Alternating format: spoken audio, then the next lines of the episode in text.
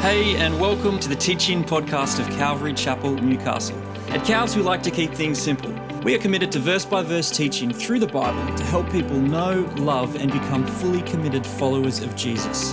It is our prayer and hope that this message challenges, encourages, and equips you to that end.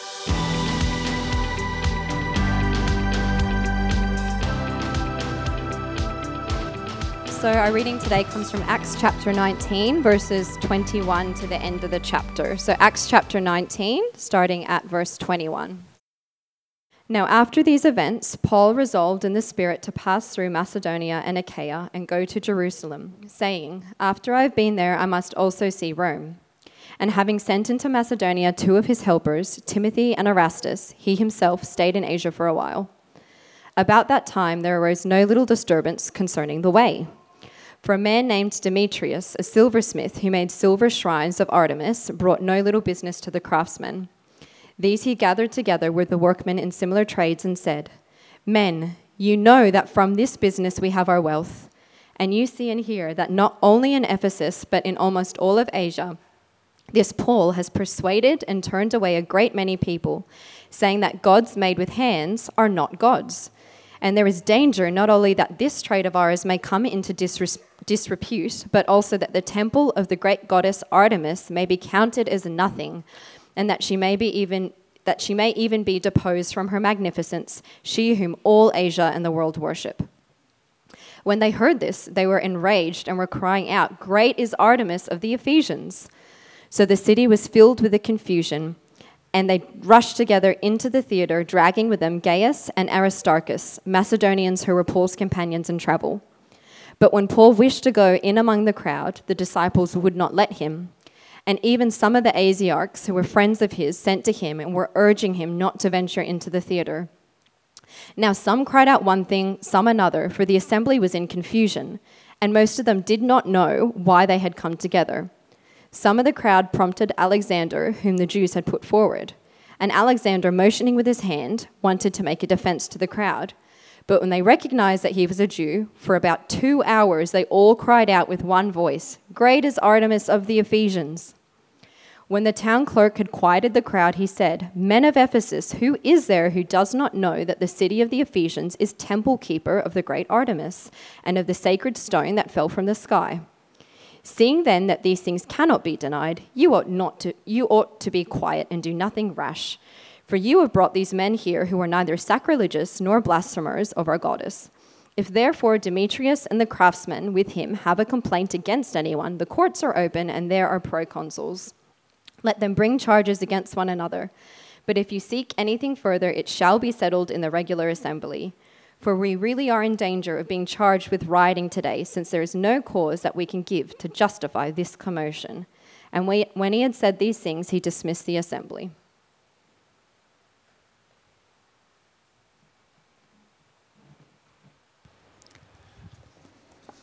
Good afternoon again.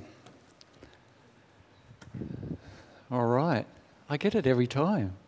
How's everybody going? Good afternoon. okay.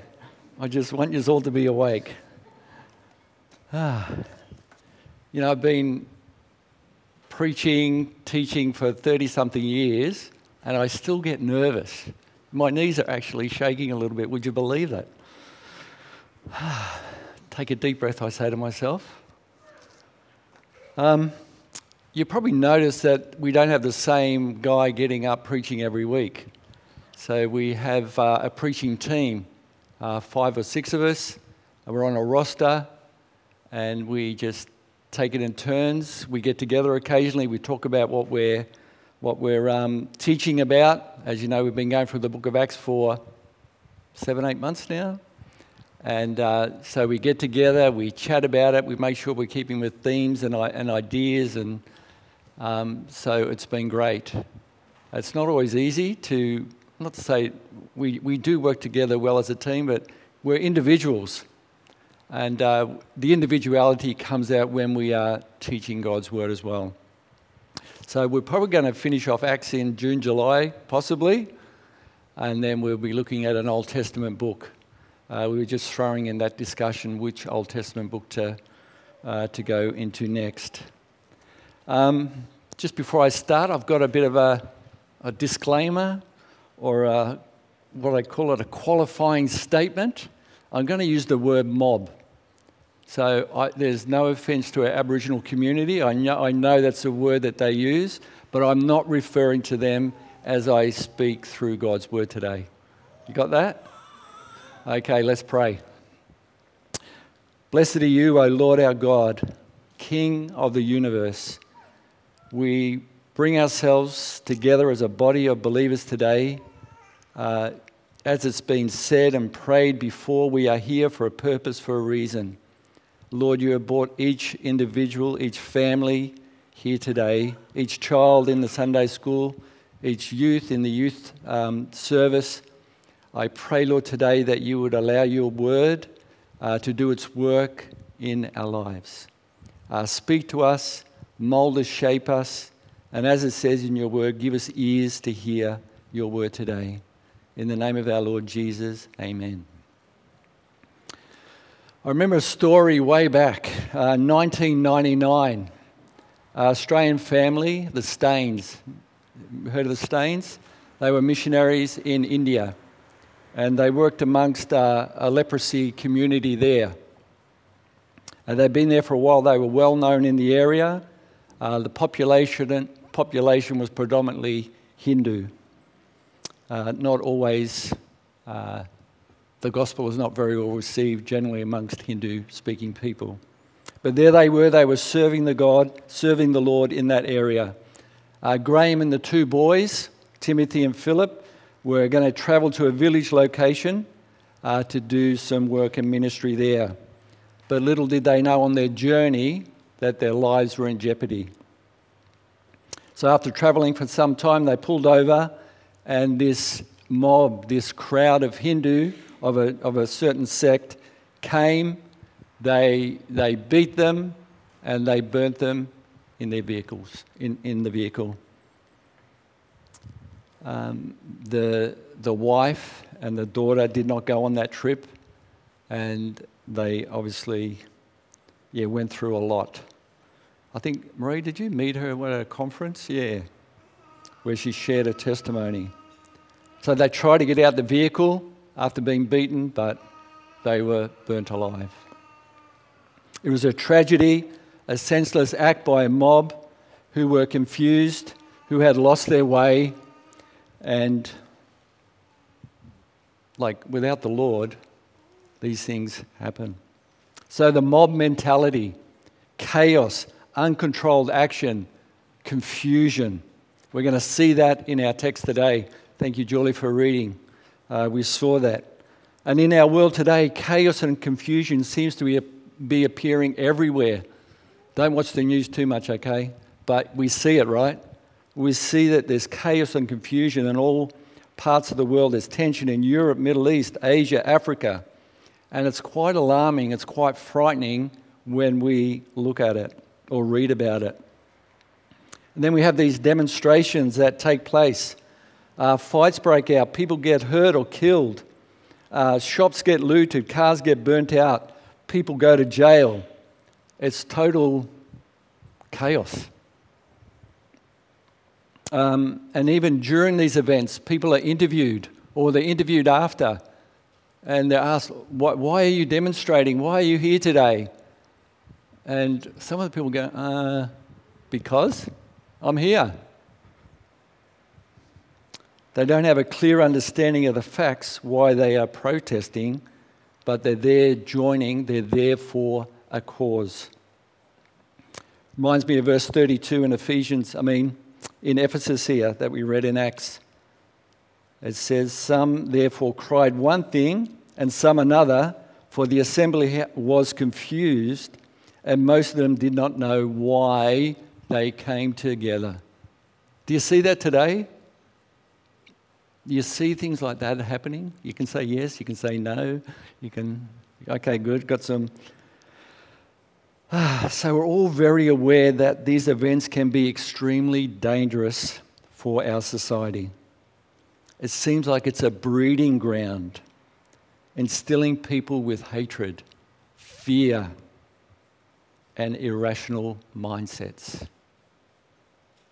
And behind these causes, as we will see in the scripture today, it can be just one person that stirs the pot. Or it can be two, or it can be a small minority group that want to stir the pot, want to make a point. And then the crowds come. So for Graham, Timothy, and Philip, totally innocent, it was started by a mob who didn't have all the facts, and it was chaotic, it was frightening, and it was evil. It was evil. The mob was spiritually blind. The enemy, Satan, the deceiver, was seeking vengeance on God's creation. People created in his image, thus, they, their lives were destroyed. And this has been Satan's plan right from the beginning to destroy what God created. Satan hates God. See that back in Genesis? He hates God. He will do anything. And he hates us, mankind. Pretty frightening, isn't it? To think somebody hates you so much, he wants to destroy your life. And he will do everything possible to do that. Pretty doom and gloom, sorry. But God. We got that one? But God. Christian. People of the way, as it's uh, said in, in the book of Acts here. The Word of God tells us that God is not the author of what? Confusion. He brings peace. So as we trust Him in this confused world, He brings peace into a situation. You ever been in a very, very difficult situation and you just don't know any way out, but then God brings peace? You ever felt like that? Sure, you can say yes to. Come on. Good. As 2 Timothy 1 7, Paul says this to Timothy God has not given us a spirit of fear, but of what? Power and love and of a sound mind. I like that. Power, love is good, but sound mind. Because when there's confusion and chaos, there's no sound mind. It's all irrational, it's chaos. Thus, despite what is happening in the world today in our societies, God has us, His children, to be His instruments. To be His instruments, His hands and feet to bring peace, to bring shalom to this world.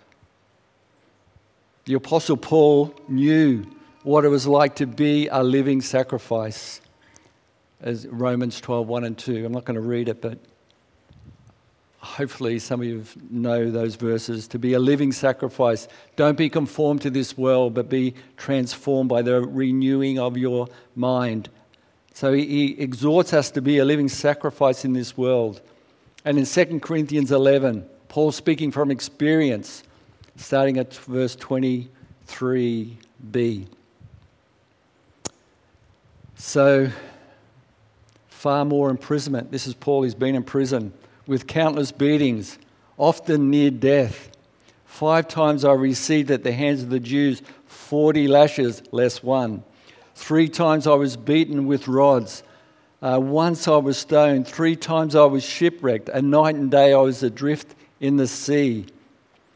On frequent journeys, in dangers from rivers, dangers from robbers, dangers from my own people, dangers from the Gentiles, dangers in the city, dangers in the wilderness, dangers at sea, dangers from false brothers, in toils and hardship, through many sleepless nights, in hunger and thirst, often without food, in cold and exposure. I can't identify with that. I've been hungry for maybe an hour. But Paul, living a life like this, he's constantly in trouble. But what for? for the gospel, for the gospel's sake. So he knew firsthand the consequences of preaching and teaching God's word. So, why do people oppose the gospel? Why do people resist the truth? Why did the, the Hindu people of that area and even today in India resist the gospel? So, the text we are studying today may not be a reality to us. We haven't experienced, we haven't faced death. Has anybody here faced death for the gospel? I haven't. I haven't experienced it. I've had near death experiences, but not for the gospel's sake. Although, anyway, that's another story. I, I can't get sidetracked. But for many of our brothers and sisters today, they're facing this right now. They are facing persecution because of the gospel's sake. I've had the privilege to sit down with people, some of those trips that I do to Africa, and because we're uh, involved in, in Muslim awareness uh, amongst the churches, um, you hear testimonies of, of how people are suffering, suffered because of the gospel's sake. They've lost their jobs, they've been stabbed, they've been threatened, they're targets by their own family for leaving their religion. I can't connect with that reality as much as I've heard it. These people have not gone looking for trouble, but because of their conversion and commitment to Christ, it is seen as a betrayal to their friends, their community, etc. Thus, as followers, thus these followers of Christ truly know what it is to deny themselves, right? To be those living sacrifices, to take up their cross and follow him. And Paul again describes in 2 Corinthians 1 8 to 10 his perspective of what happened in Ephesus and in some detail. Although he was protected at this point, as we, as we heard, but from his perspective, because as we know, he faced many, many, many trials. He says this in verse 8 of 2 Corinthians chapter 1. For we do not want you to be ignorant, brethren, of the trouble which came to us in Asia, that we were burdened beyond measure above strength, so that we despaired even of life. Yes, we had the sentence of death in ourselves, that we did not trust in ourselves, but God who raises the dead, who delivered us from great death and does deliver us, in whom we trust that we will still that he will still deliver us. So he knew what it was to face death. And we know that Paul actually was uh, executed when we read church history. So you hear these words penned by the Apostle Paul, and he, I, he just had this heavenly or eternal perspective on what he was doing, everything that he did. No matter what, even near death, he knew that God would deliver him. There's a verse of scripture, I can't remember where, I think it's in Corinthians where it says, oh, don't worry. Don't record that one. Um, but he had an eternal perspective with his Savior. An eternal perspective was on his mind constantly. Having an eternal perspective will give us boldness to share the gospel. We are so earthly in our thinking, aren't we? We are so like caught up with the things of today, life, and we don't have an eternal perspective. And that eternal perspective, I believe, gives us boldness, gives us courage to share God's word with those that don't know Him. So, as I mentioned earlier, most of us never experience intense opposition for our faith. But I, I don't think we can say we're going to escape it. When we look at what's happening in the world today, I think we might be surprised. I'm not a prophet of doom, okay? But I think we'll be surprised it could come to us sooner or later. You know the fastest growing religion in Australia at the moment? Islam. Islam is growing at a rate that you wouldn't believe. And we can't be naive of what's happening out there either. We can't go, que sera, sera. Whatever will be, will be. We can't be naive as believers. We can't be naive. We need to be watching. We need to be praying. We need to be ready. We need to be steadfast, unmovable, always abounding in the work of the Lord. Last week, John ended with these words. Well, they're in the Bible. John said them. So the word of the Lord grew mightily and what? Prevailed. It's sustainable. The word of God can never be eradicated. People have tried to do it over the years, but the word of God cannot be snuffed out. They've tried since the time of Jesus and before, but it can never be snuffed out. And we're going to see as we go through the book of Acts, as the Word of God prevails, we've been hearing about miracles and healings, and they have been a, one of the center focuses of seeing people come to Christ. But we're going to see more and more, we're going to see more and more now that the Word of God becomes the center, the testimonies. As we read through the rest of Acts, you're going to hear Paul giving the gospel more and more as he's been accused and before judges and kings, but through his testimony, through the teaching of God's word, that's what's going to prevail. That's what's going to be centerpiece. I'm not saying healings or miracles aren't going to continue, but it's not one of the central focuses of the rest of the teaching of the book of Acts. It is the gospel that liberates people. The darkness of evil will always be there, and the enemy, Satan, will continue to desire. That's his aim to kill and to destroy. But the Word of God brings freedom. The Word of God brings freedom. It sets you free. It sets you free from your sin, from your shame, from your guilt. And so Jesus said this in John 8 31. He said, to, he said to the Jews who had believed in him, If you abide in my word, you are truly my disciple, and you will know the truth and what? And you will know the truth and what?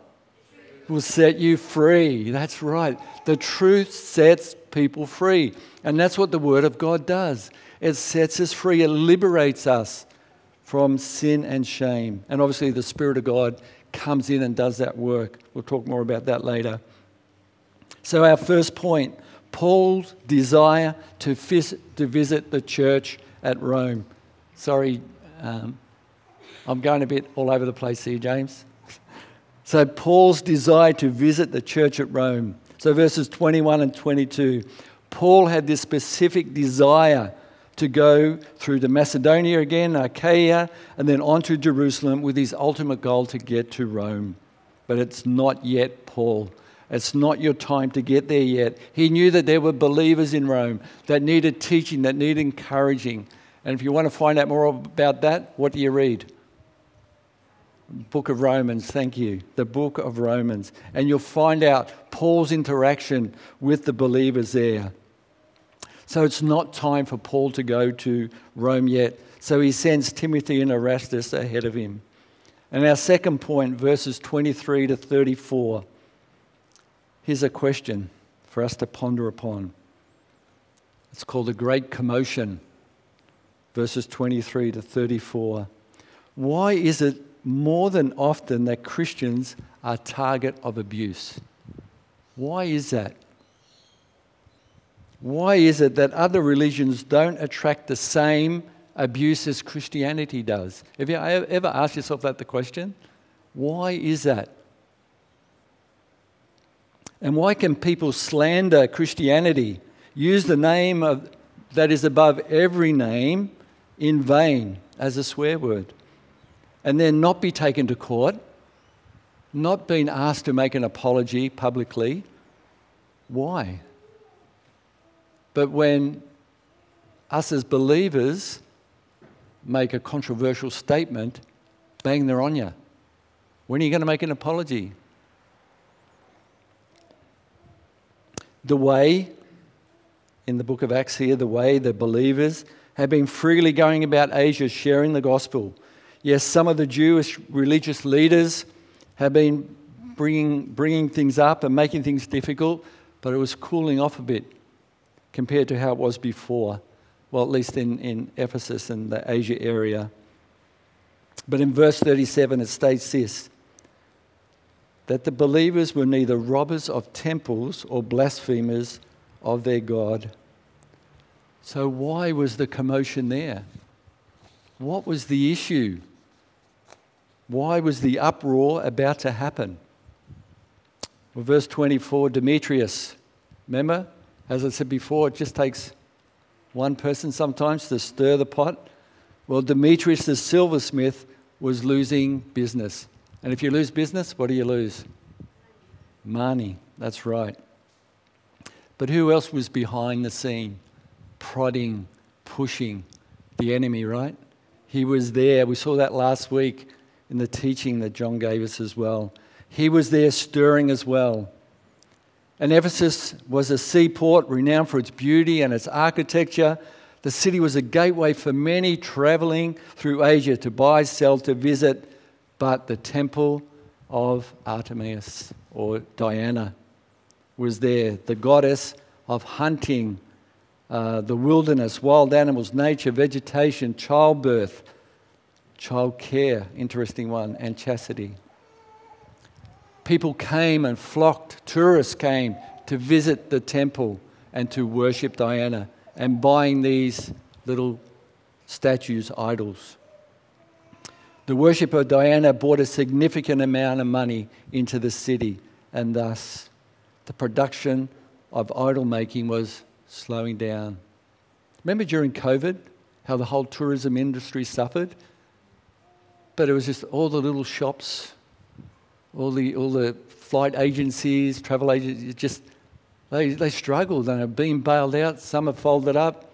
I met people in Bunnings that were working for travel agencies and they were now working, working at Bunnings.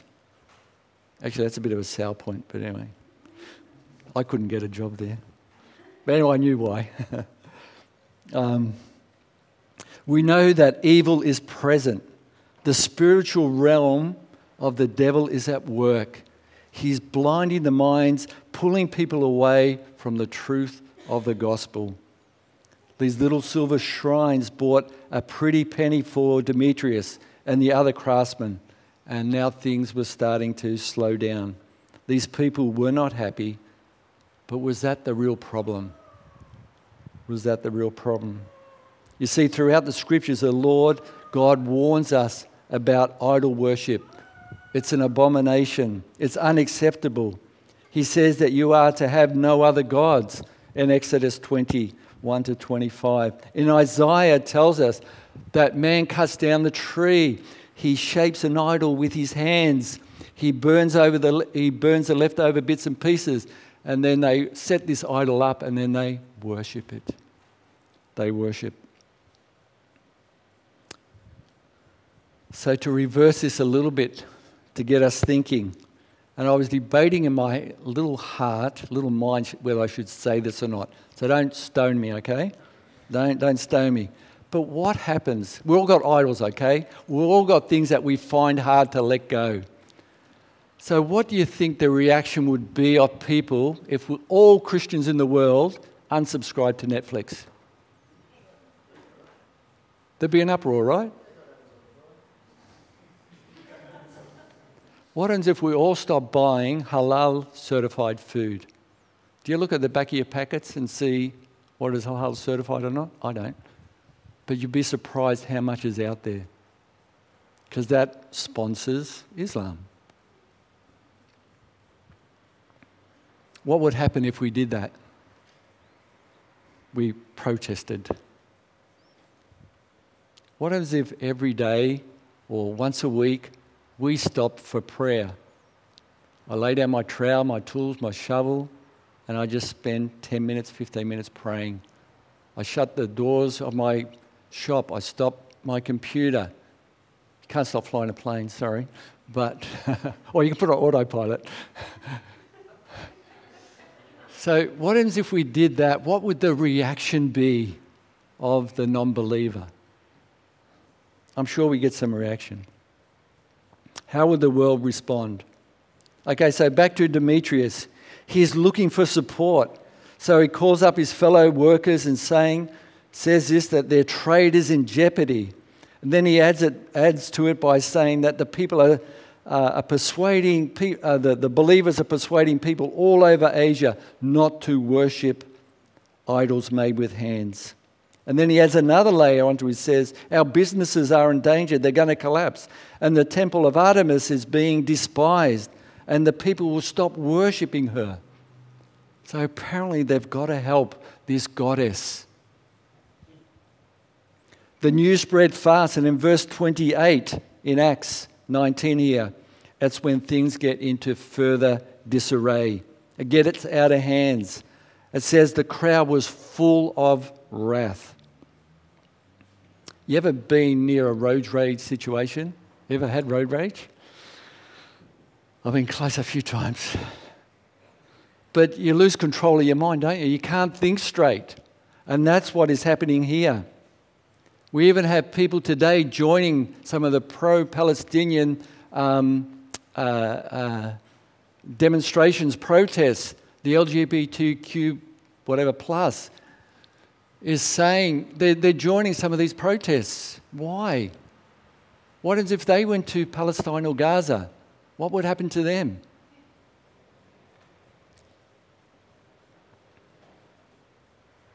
Why do people get so angry quickly? Where's the peace? Without God, there is no shalom, there is no peace. There was always going to be spikes, or bigger than that, of uncontrollable anger.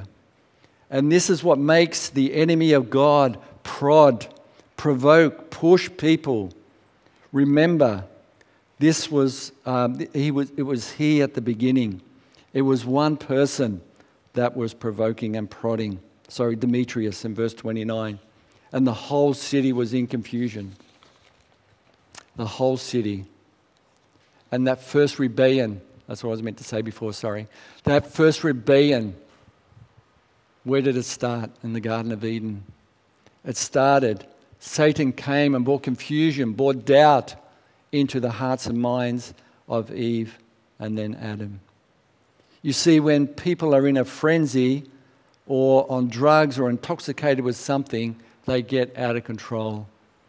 And it's interesting over the years, as I've been just looking at stuff, a lot of your guerrilla groups, terrorist groups, they have this propaganda going to psych them up, to put them into this mindset that action has to be taken.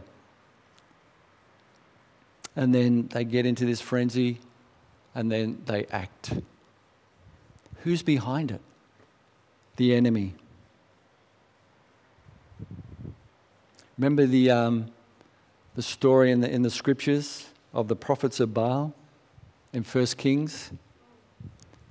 What did the prophets of Baal do? They're calling down their God to consume the, uh, the, the sacrifice. And then they start cutting themselves because it wasn't happening quick enough. And they were in total frenzy, in a total frenzy. And eventually, Elijah comes. He stirred the pot a little bit too, actually, made fun of him. You know the story. But God was greater than Baal. But shows you when people are, are in an uncontrollable mindset, they do irrational things. So the crowd in Acts 19 was falling right into the hands of the enemy. He was right there with them prodding and pushing. And sadly, these people had no relationship with God. They were without the knowledge of who God is, who brings peace, who brings rationality, who brings understanding, who brings in the right perspective. The reality is, is, without the Lord Jesus Christ, people are lost. People are blind. They're trapped without hope. And only the gospel of Jesus Christ can take that away. Becoming one of his children is the only thing that can take away that web, that confusion, that destruction that entangles us. And what? It sets us? It sets us free, and you'll be free indeed. You see, as God's children, we get a new identity, a new perspective, a new lens to look through. The lens that a non Christian looks through is through the lens of the world that Satan is in control of. People are trapped in their guilt and in their shame. That's where He wants you. That's where He wants people who are outside of Christ. He wants you to enjoy your pride and love for yourself and no one else, me first. And He wants you to live a life of confusion, hatred, and an anger that is so deep that you'll want to destroy other people or even yourself. But through God's lens, through the lens of the Lord Jesus Christ and His Word, there is eternal hope. There is peace, there is love for others rather than yourself. There is forgiveness of sins. There is a clear perspective on things because the Spirit of God is now guiding you. Your identity is not driven by attractions of this world and what it has to offer. Your identity is in Christ. Security, peace, hope, love, grace. There's not confusion and hatred. It's taken away. And I'm not saying believers are perfect.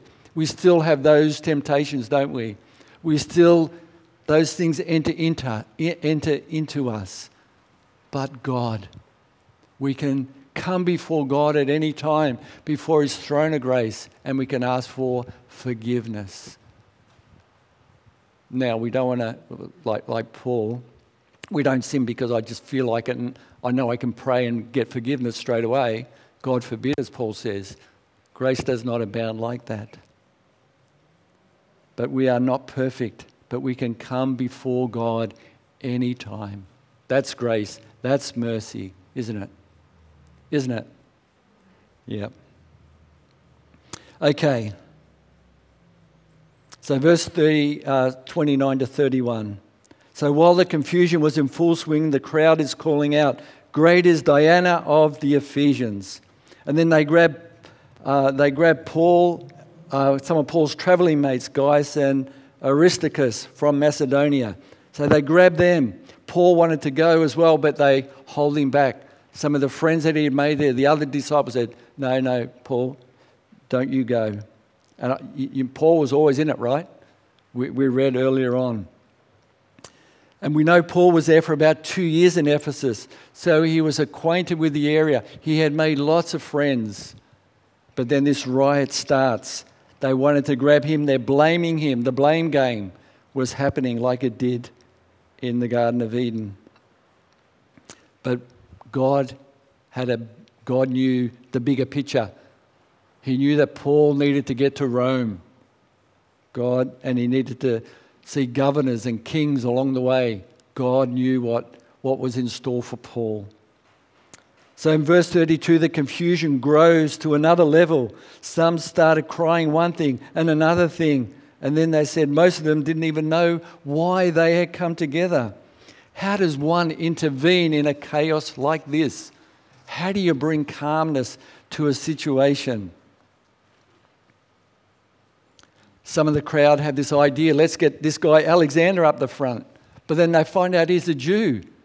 And then they start going more ballistic. I Don't know what, what, what it had to do with it, but because there was so much confusion and disarray, so they went into an hysteria now for two hours. Great is Diana of the Ephesians. Great is Diana of the Ephesians. And then finally, in verse 35, this city clerk comes and he calms the crowd down. He's very diplomatic in his approach. He's very wise. He's reaffirming to this, to this um, frenzied crowd. He goes, Yes, the city of Ephesus is great. And it is the guardian of the great goddess Diana, as well as the image that fell down from Zeus. And I just thought it's amazing how the Lord uses non believers sometimes to intervene and to bring in.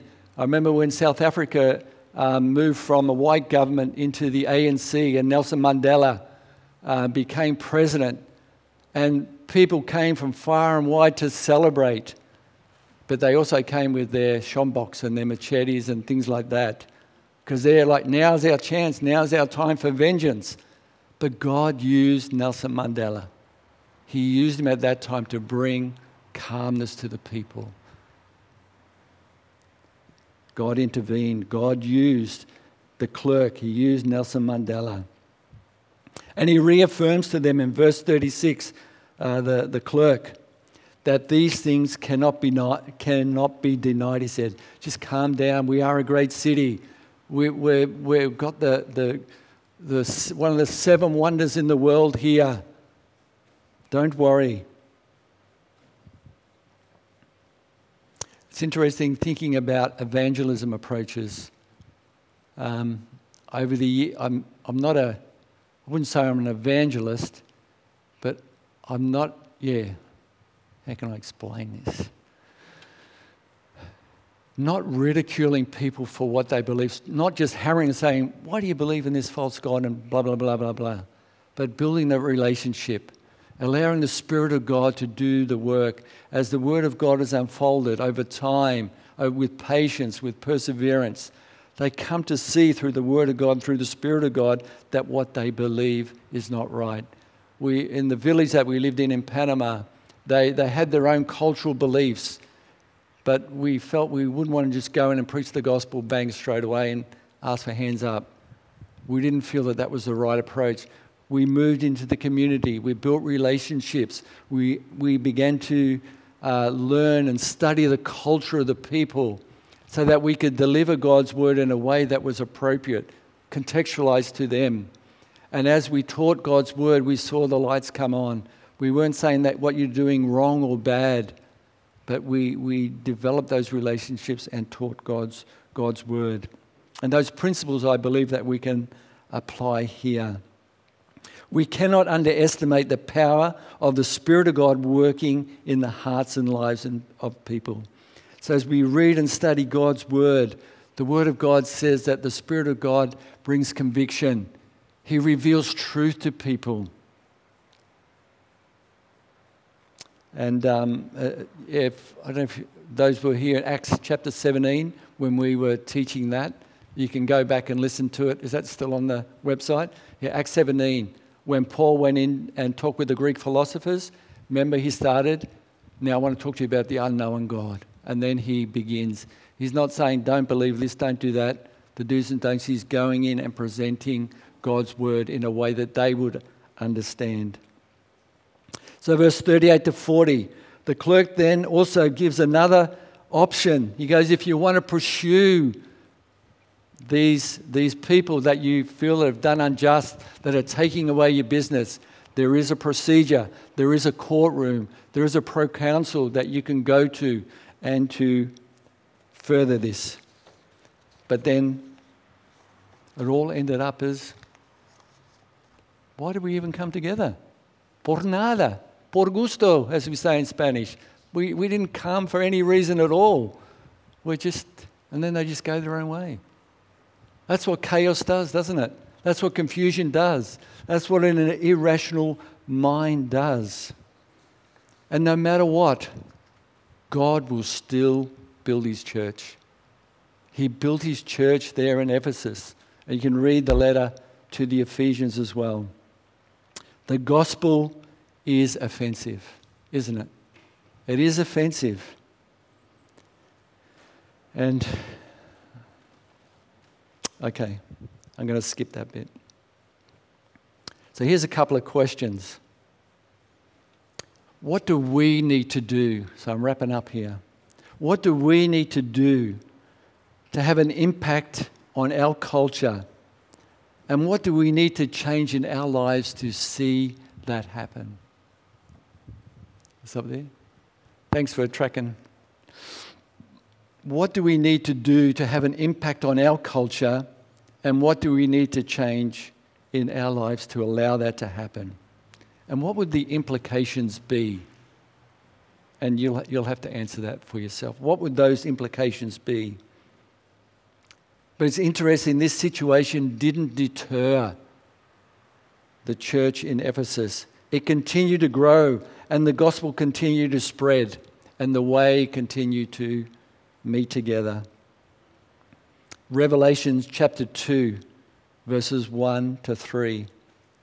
I just want to read these, these, uh, these words. I don't, I don't have it up there, so if you want to turn in your Bibles. This is what it says about the church in Ephesus. And I'm going to leave the last part out because it says they lost their love for the church. You can read the full um, text later. But this is what the church of Ephesus was renowned for. What is penned down for us in the scriptures in Revelation chapter 2, 1 to 3. To the angel of the church in Ephesus, the words of him who holds the seven stars in his right hand, who walks among the seven lampstands. He says this I know your works, your toil, and your patience, and your patient endurance, and how you cannot bear with those who are evil, but have tested those who call themselves apostles and are not, and are found to be false. I know you are enduring patiently and bearing up for my name's sake, and you have not grown weary. And then it does go on to say how they did lose their first love. Calvary Chapel Church, don't grow weary. Don't grow weary in well doing. As believers of the Lord Jesus Christ, the trials, the testings, the chaotic things will happen out there but don't grow weary. Don't lose your first love. If you've lost your first love, come back. Come back to the Lord. Come before His throne of grace and ask for forgiveness. Let me pray. May we, our Lord Jesus Christ, be your vessels of peace as we live our lives in this chaotic and confused world.